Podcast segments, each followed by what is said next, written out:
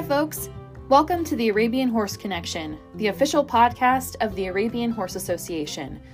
Tune in every other week as we discuss industry trends, news, and all things Arabian horses.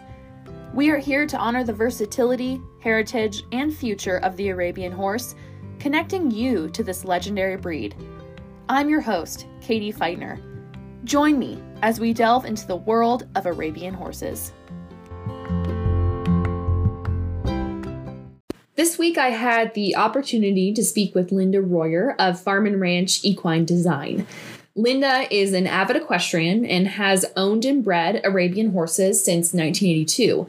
She also started Farm and Ranch Equine Design in 1994 and has accumulated over 44 years of professional experience, with 25 years of experience emphasizing designing equine specific properties. Linda speaks about the equine property design experience from finding a site all the way through the final stages while providing some valuable tips on facility design elements that every potential equine property owner should know. So, without further ado, let's take a dive into equine facility design with Linda Royer. Thanks so much for being on our podcast today. Um, I'm really excited to dive into this topic. I know that we have a lot of horse owners that are that have their horses at home that would definitely love to know some tips and tricks about facility design or even just what goes into designing a facility. So, thanks for being here today. Glad to. So, Linda, first things first, can you just give a brief introduction of who you are, um, what and what your current role is in the equine industry? Sure. My name is Linda Royer, and I am the owner of Farm and Ranch Equine Design. We're located in Central Oregon, actually Terrebonne, Oregon, uh, near Smith Rock, if anybody knows that. And uh, uh, we've been in Central Oregon for about two and a half years. Prior to that, I was in the Willamette Valley area. Uh, I started equine uh, facility design in 1994, and it has grown and expanded. And I've done some wonderful projects along the way that uh, have been an absolute delight to, to do. Wow, very cool. I'm familiar with the area. I um, actually grew up in the Pacific Northwest, so okay. um, I've been all around those parts of the country. Beautiful country, by the way. Yes, gorgeous. Yes, it I is. love visiting. Yeah. So, how did you get started in equine facility design? What do you? How did you tie it into your love of horses and all that good stuff? Well, I've been a lifelong horse lover. I was one of those little girls that, uh, from my earliest memories, are loving horses, and and uh, anything connected with horses drew me. I was in a non-horsey family, so um, I worked very hard to get my first horse when I was 11 years old, and have had them pretty much all my life ever since. They went away for a little while while I had a, a, young family and when I went to college. But other than that, horses have been my first and lifelong love. When I went to college, I um, was a design major. I was in the School of Architecture at University of Oregon. And when I was in my fifth year of architecture, it is a five-year program, I was uh, in the concrete uh, structures class and I saw the landscape students outside studying trees and shrubs and, and everything outdoors. And I said to myself, I really don't want to design concrete structures. I want to work with living materials. Mm-hmm. And so I doubled up classes, did a double major, and got my degree in architecture with a second degree, uh, second major in landscape architecture. So then um, I went into the professional office and and uh, did you know a stint as a uh, uh, city planner. And uh, I worked for a multidiscipline design firm of architects, engineers, landscape architects, and surveyors for 11 years, was a principal there. And it grew from me starting the landscape architecture and planning uh, department to it grew to a place where I had 17 or 18 people I was managing. And I had uh, gotten to the point where management was not what I went to school for and what I enjoyed. So I really wanted to go out on my own. The other factor was that I had bought property, designed and built a uh, my residence there had a barn and and was able to have horses. So I really wanted to have a lifestyle where I had flexibility in my schedule, mm-hmm. uh, flexibility for my horses to be able to go riding when the weather was nice. And then when it wasn't, I could uh, work on uh, the drawing board or on my projects. I've had my office in my home since 1994. Oh, wow. Um, I uh, was fortunate to have enough space that I could have employees come to the office, and at one time have had up to about four employees working out of my home with me. Uh, one of them was an architect from Germany who was a horsewoman, and uh, she kept her horse at my place.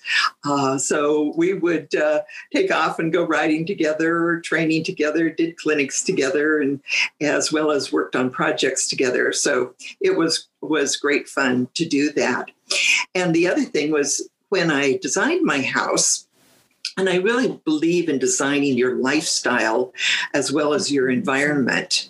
So I designed, uh, and I, I, really like doing this. I designed the house so that it had a lot of windows and it was in the center of the property. So almost from all the windows, I could see horses around me. And I call that horse TV. You know, it's, it's a wonderful way to live, being very connected to your horses. And uh, I, I really love doing that for other people. Oh, I love that. That is, oh, I love that so much. That is so cool. I love what you said about, um, you know, designing for your lifestyle and, um, having that be the center of your focus for design i feel like especially nowadays with how busy everybody is that's so important. I love that. Oh my gosh. So how did you get into arabian horses? And are you what are you doing in the arabian horse community now well, I, my first Arabian I bought in 1981. She was a Kellogg Crabbet bred mare, and she just we had great adventures. She had been a show horse, but she she loved trails, and and we did a lot of horse camping and trails. And uh, then I bred her to a Bask son and had a baby, and that kind of got me hooked on the breeding business. uh, I went to my first Scottsdale Arabian Horse Show in 1982, I believe, and have gone many years since then.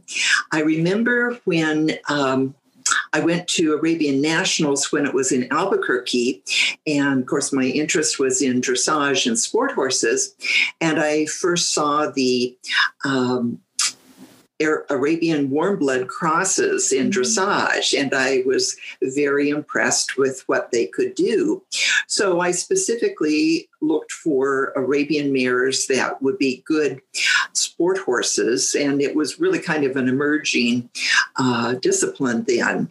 I have bred my Arabian mares on warm bloods, um, Hanoverian, Holsteiner, Oldenburg, and I love that cross mm. because it gives size and substance, but it gives a mind that um, uh, an adult amateur can work with really, mm. really well. It gives more bone, length of stride. Um, and I, I just really love that combination. Uh, you don't have to have German legs to ride that combination. and I love, I love the the mind of the Arabian. They really, my my horses are family to me. Mm. Uh, and right now, I have, since we've moved to Central Oregon, Terrebonne is a amazing place for endurance riding. Uh, I have two endurance rides that are probably 15 minutes from home, and within an hour, I probably have six. So I have trails that we can ride pretty much year round. Um, and so that's wonderful for training. I my the two that I have here at home, Um, they're older. I bred both of them. One is a half Arab, half Hanoverian. He's 16 three hands. So a little challenging uh, on trails when you have to open the cowboy gates that are, uh, you know, barbed wire gates. Uh, so mounting is, is a little more challenging. I have to always look for a rock or a ditch or a stump to mount on. Um, anyway, he's 17 and my mare is 24, and they both love trails. It was so interesting to take uh, my big uh, warm blood cross gelding. Who had been a dressage horse, and in the dressage arena, you're virtually micromanaging every footfall. Mm-hmm. Of, of their movement. And I had to let him go on a loose rein on the trails and let him make mistakes in order to learn about managing his own feet mm-hmm. and how to do obstacles and and hills and and things like now that now he's very trustworthy and yesterday we were out riding and we had to go cross country and and uh, he can negotiate just about anything so it's, That's awesome. yeah it's a it's a great joy and delight I love the trail riding. That's one of my favorite things to do with my horses as well. Get out of the arena for a little bit. Uh-huh. Agree more. yeah. So I want to dive a little bit more into your business and then equine facility design. So can you just elaborate a little bit more about the services that Farm and Ranch Equine Design offers? Sure. So let's start with the site. Um, if we're going to develop something, we have to have a site, and that in itself is is a challenge. Uh, I oftentimes work with clients as they are searching for sites to do a quick site analysis uh, of potential sites to see if it will work for their program. Uh, we've typically discussed an idea of what they want to develop and um, then they may bring me uh, sites that I look at uh, uh, online or I go and visit a site with them to see, you know, the different conditions. So what I'm looking at is the microclimate.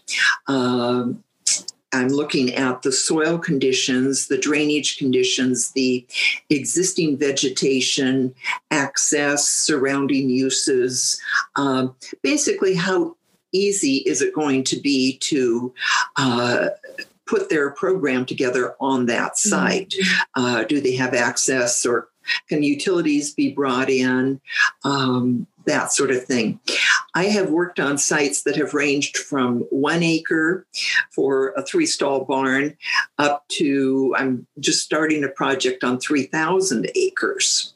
So, and it, it varies immensely. So one of one of the things I do a lot of research on is what the local jurisdiction requirements are. And they vary dramatically across the country. In some areas, um, agricultural buildings have an ag exempt permit, and it's very easy to get. Uh, that instead of a full building permit. Other sites may require extensive investigation and specialists. Probably the worst case scenario was a project um, inland from Santa Cruz, California, where uh, we had 100 acres. We were developing a 10 stall barn and an indoor arena. And because of the complexity of the site and the jurisdiction, it took us four years to get approval. Wow. Um, we had a number of specialists on that. And I oftentimes do work with specialists. I, I always work with a structural engineer. Uh, I oftentimes work with a geotechnical engineer, uh, survey surveyors, uh, civil engineers, uh, environmental specialists, um, all kinds of, of different specialists as the site requires and as the jurisdiction requires. So it, it varies a great deal. So in the initial kind of investigation on a site, I look at all the physical characteristics and then I look at the um, jurisdiction jurisdictional uh, requirements uh, in order to see what it will take to get approval for what we want to do. Then at that point, I, I oftentimes work with the client to further expand their kind of written development program. Mm-hmm. Uh, so I can understand what all the uses are that they want to incorporate on on the property um, you know what's existing sometimes there will be an existing residence existing utilities existing access and we develop uh, from there. So, our objective is to develop a site master plan that has the footprints of all the uses on it. And then I look at placing those footprints in uh, a way that is the least disruptive to the site in terms of grading and drainage and uh, vegetation, but also is very functional for access and for coordination between buildings and, and things like that. You know, it's it's always so interesting because this involves both the aesthetic and the very functional. So we want to create something that fits with the land, um, you know, very well, but also is uh, beautiful at the same time. Right. Uh, I consider horses to be living art that move through the landscape. And uh, I want my clients to be able to enjoy that, but also very, very practical things such as, you know, where uh, you're going to store your hay and bedding and mm-hmm. access with big trucks, uh, things like that. So every every client, every site, every jurisdiction is really unique um, when you combine those. And I've never done it, two projects alike. Um, so it I've had clients that I work with for nine or 10 years sometimes in the development of, of their property from the time that they buy it until final completion. Wow. And it may be done in phases, but it's all kind of off that original site plan. And sure. from that master plan, we can develop plans for utility services and grading and uh, you know make a logic logical uh, pro- progression of development.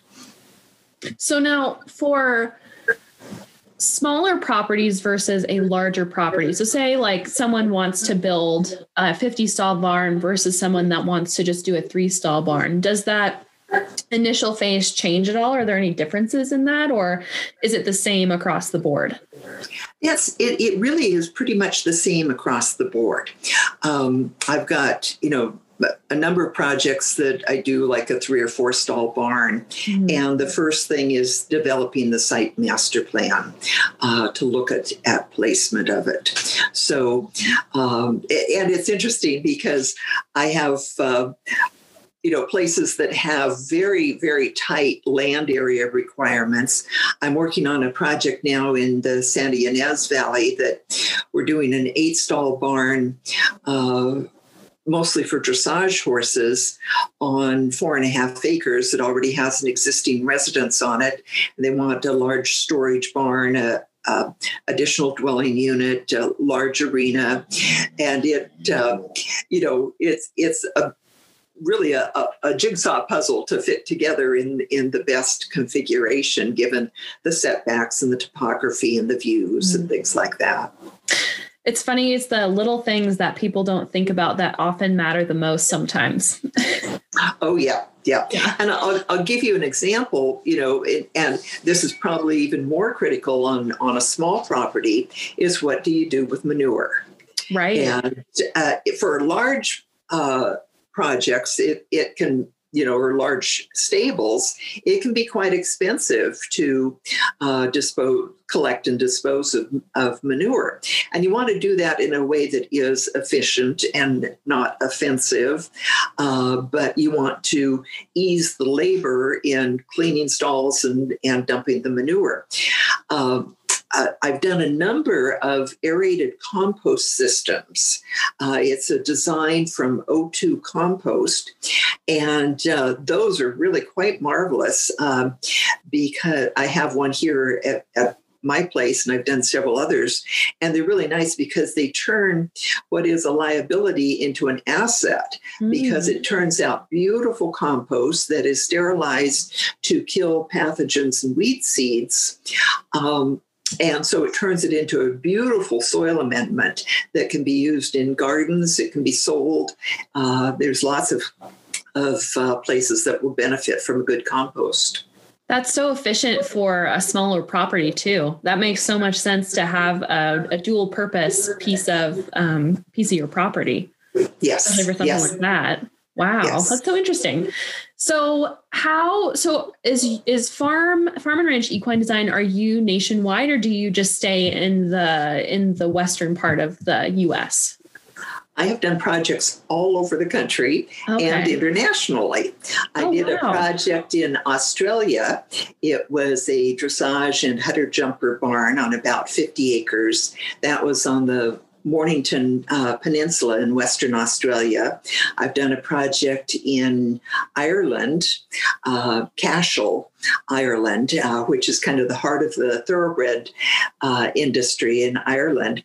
And that was lots of fun. But I've done projects in Virginia, Florida, Tennessee, Kentucky. Um, you know, all through the Midwest and many projects on, on the West Coast. Wow. Um, one of the projects I'm doing right now is a polo uh, training and uh, competition facility in the North Bay, uh, just north of San Francisco. Uh, that's kind of a fun project. Um, cool. And then the other another one I'm just starting is this very very large equine competition facility in Oregon that's 3,000 acres, and it is going to be designed to be able to accommodate international level competitions of all FEI level um, events and disciplines. Wow. So that's going to be very exciting. We We'll have three to four covered arenas and probably about 12 outdoor arenas, uh, a driving course, an eventing course.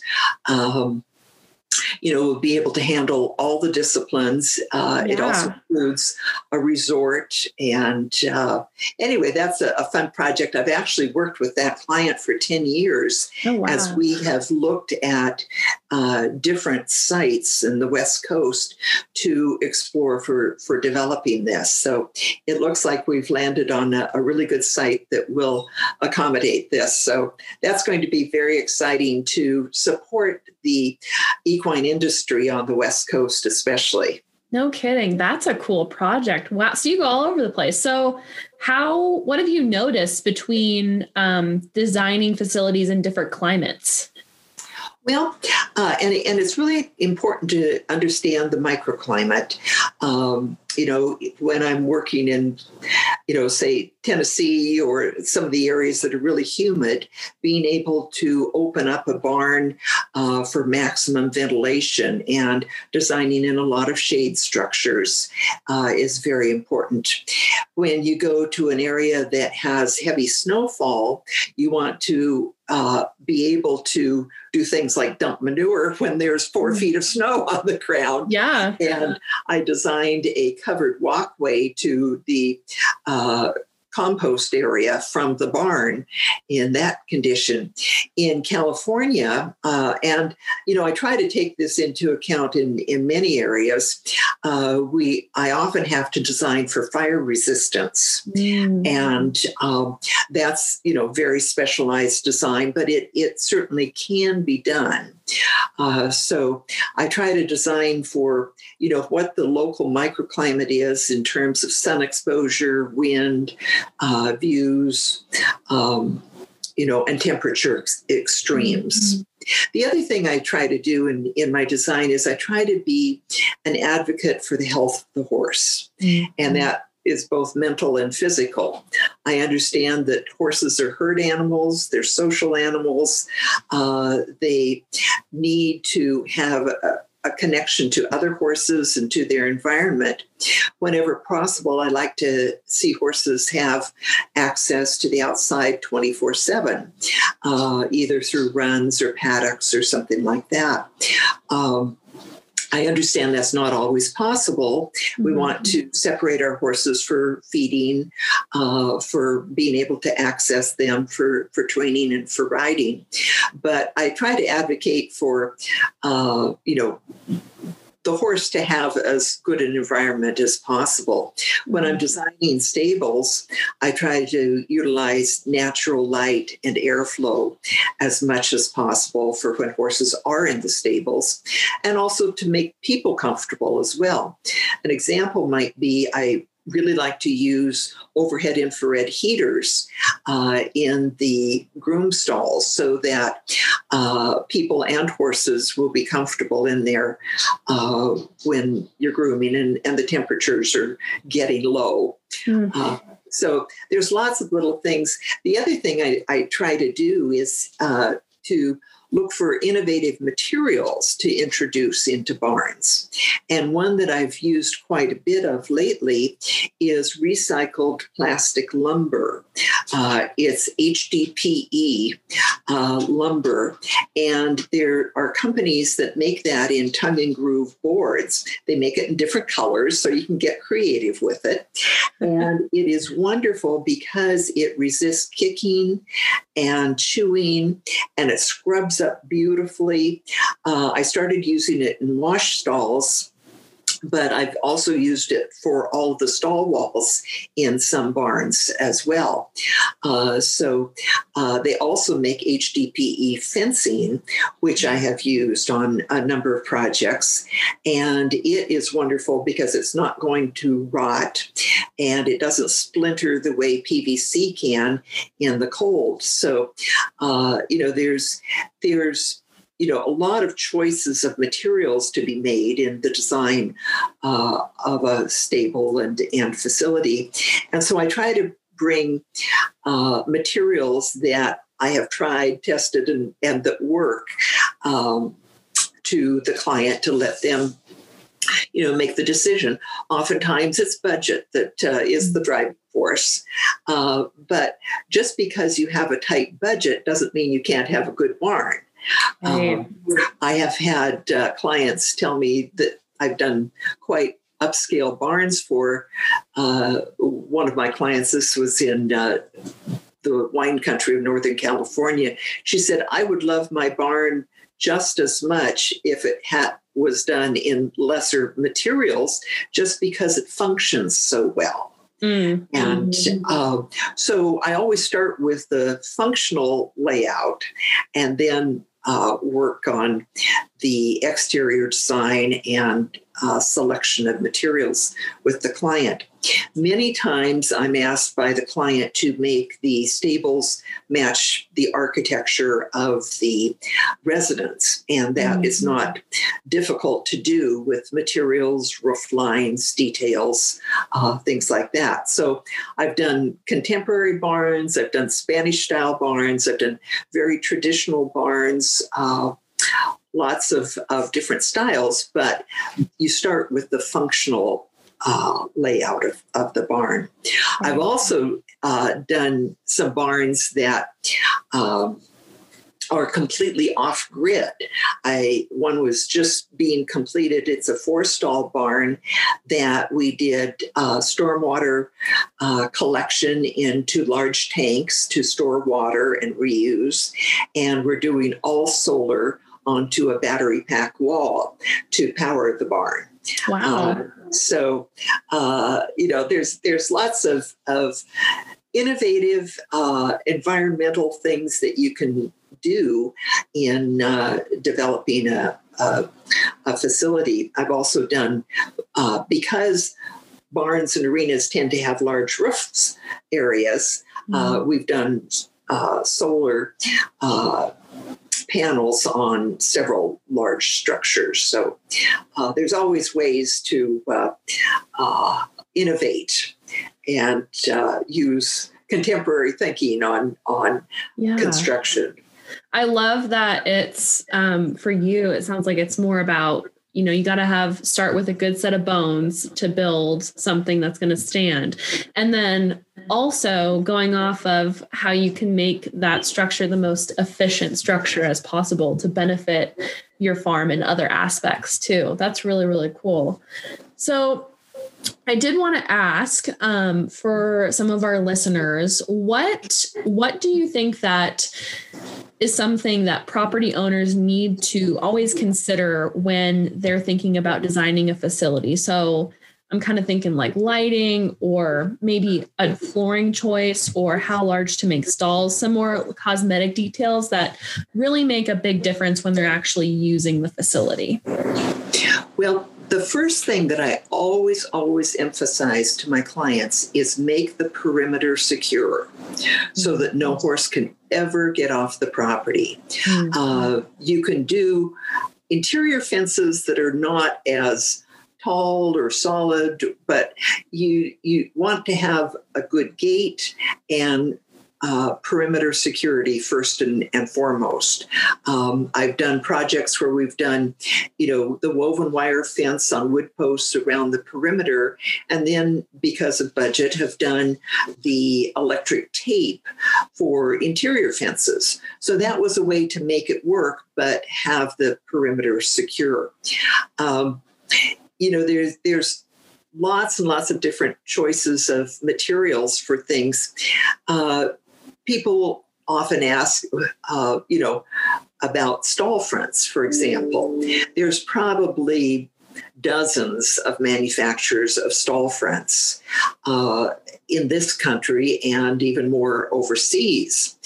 Uh, and they all look good in the catalog and they mm-hmm. all look good in the showroom but it's a lot like cars you know do they stand up over time mm-hmm. and when i have done um, you know some of my larger projects i've gone to the manufacturers and and seen how you know how what their manufacturing facility is, how they what their process is.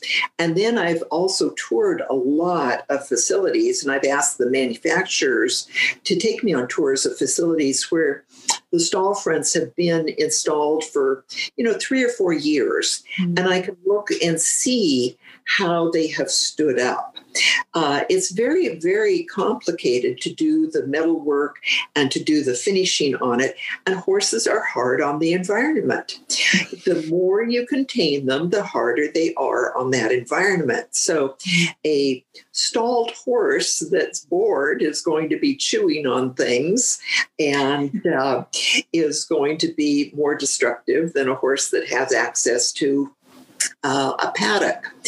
And but horses are big strong animals so i want you know all of their environment to be strong and secure. And i know realistically that a horse can get hurt on anything or nothing.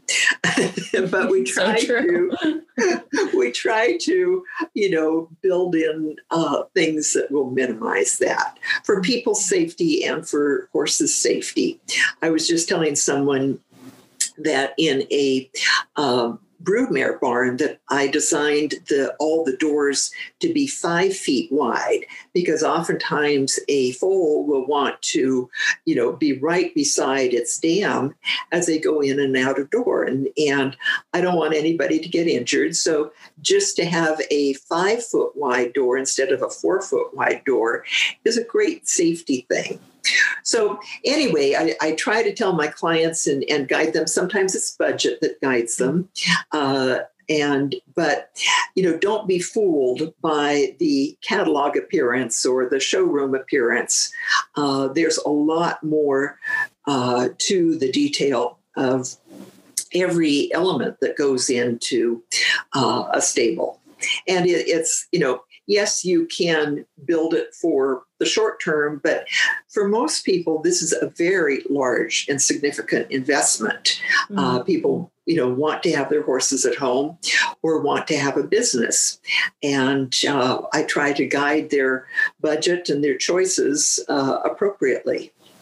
It's all in the details. it really is, yes. And I'll give you an example: of an aisle in the barn there's lots and lots of choices. You know, I I have lived with and seen you know dirt aisles.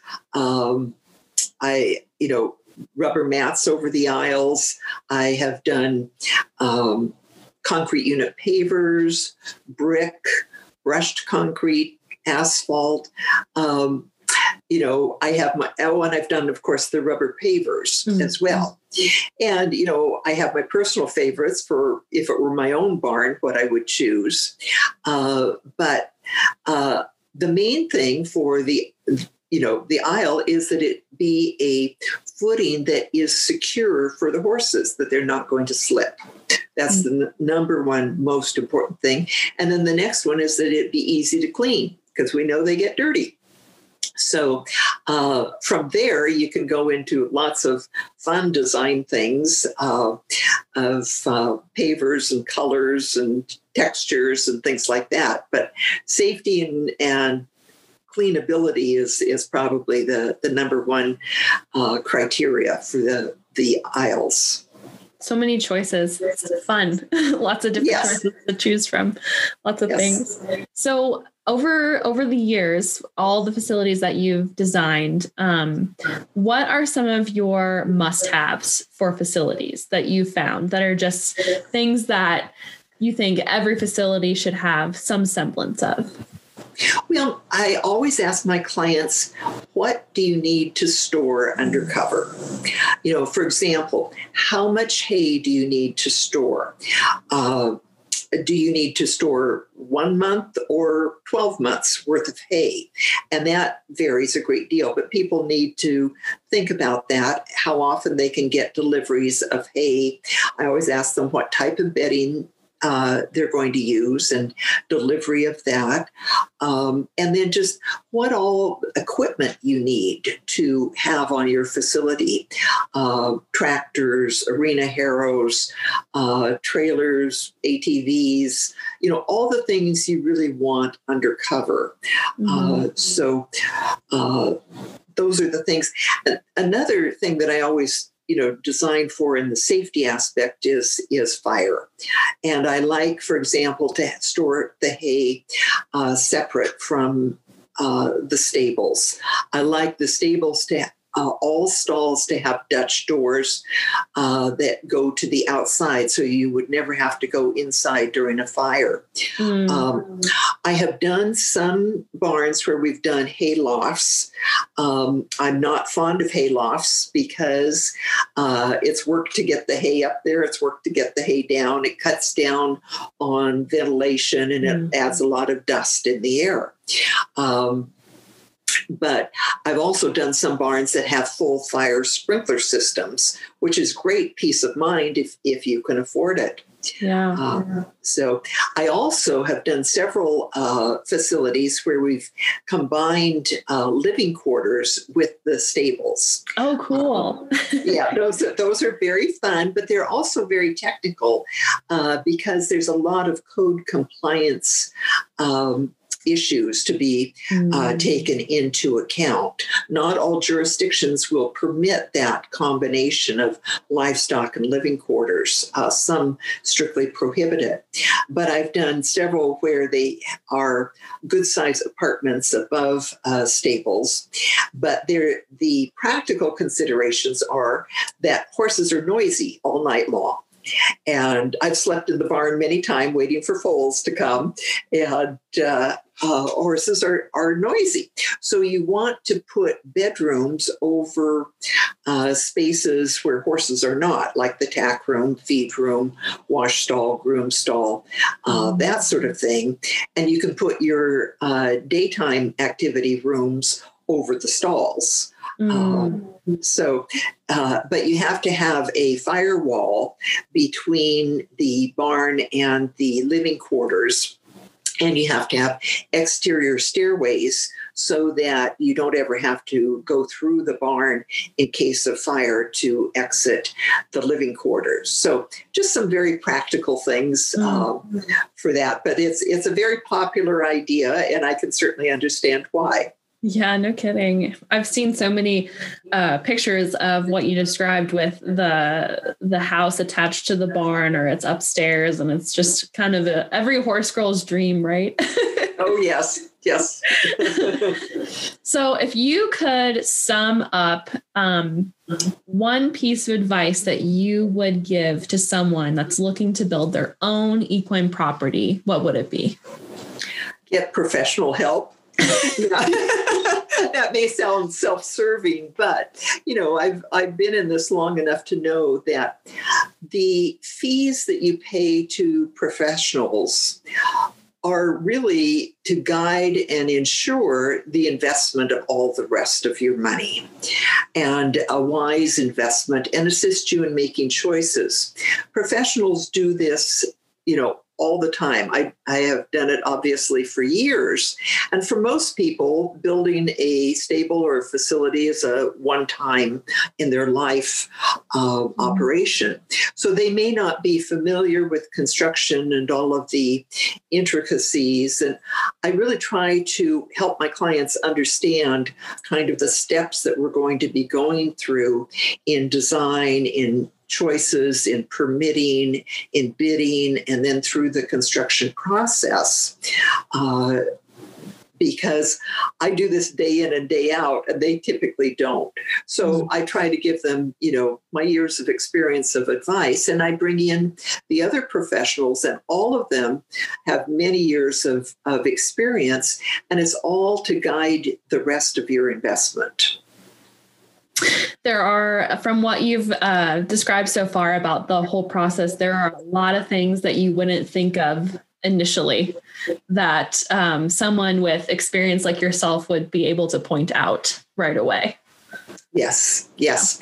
And, you know, I'll give you an example is that, you know, people may not think about drainage, but our, mm-hmm. our structures are typically very large structures, large roofs. And then in a storm, you have a very lot uh, a lot of water to deal with. And where does that go without producing mud or flooding or impacting your neighbors? Mm-hmm. So it's, you know, it's just, you know, one of many aspects uh, that we think about. Yeah, so true. Things that things that wouldn't normally come across your mind for sure. So I wanted to, before we conclude, I just wanted to open it up to any um, final thoughts, any points that you wanted to add, wisdom, advice, anything like that um, that we didn't get to um, in in the meat of the podcast. Well, you know, our goal is always the day that the horses walk into the barn and take up residence. And I think it's always good to keep that goal in mind. Uh, that's what we're working together on, and we're we're really working as a team uh, to accomplish that. Uh, many of my clients, this is the first time they have lived with horses on their own property. They may not be anticipating.